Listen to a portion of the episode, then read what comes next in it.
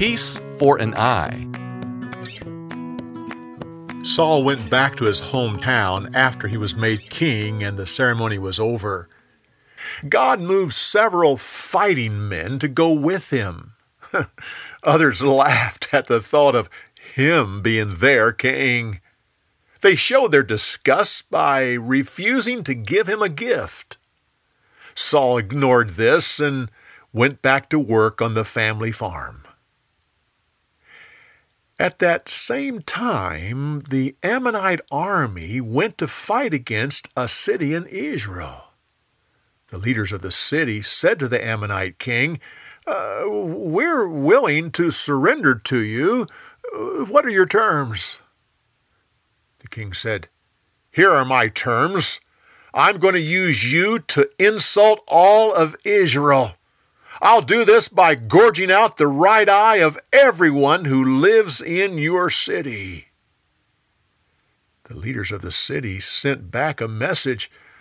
Uh, give us, uh, give us seven days to consider your demands. Uh, we'll use that time to see if anyone in Israel is able to help us.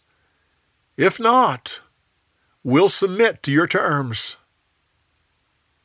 the city officials sent messengers to all of Israel. When the news of this came to Saul's town, the people began to mourn and cry. Saul came into town with his oxen after finishing a day's work in the field. He looked around and said, Oh, why is everyone crying? They told him the terms of the Ammonite king. Anger burned within Saul when he heard these words, and the Spirit of God took control of his spirit. He turned and killed his own oxen. He cut them into pieces and sent them throughout Israel with this message Look at this piece of meat. This is what your ox will look like if you don't come immediately and fight. Every man is to march behind Saul and Samuel. There are no exceptions. As soon as people heard this message, the fear of the Lord filled them. 330,000 men united to follow Saul into battle. He sent a message to the city that was under the threat of the Ammonites.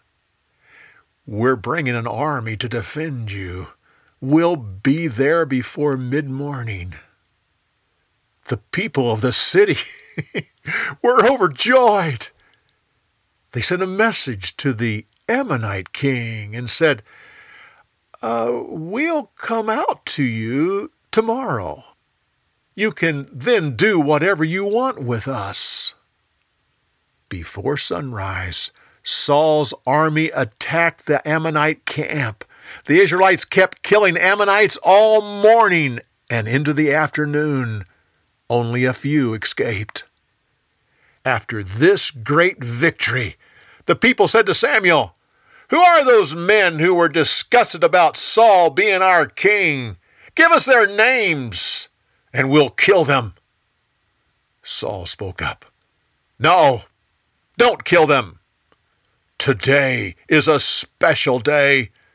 Today, the Lord delivered Israel. Samuel said, I, have a I have a better idea. Let's unite together and once again make Saul our king. So the people united together and rejoiced as they made Saul their king. For more, go to BibleTelling.org.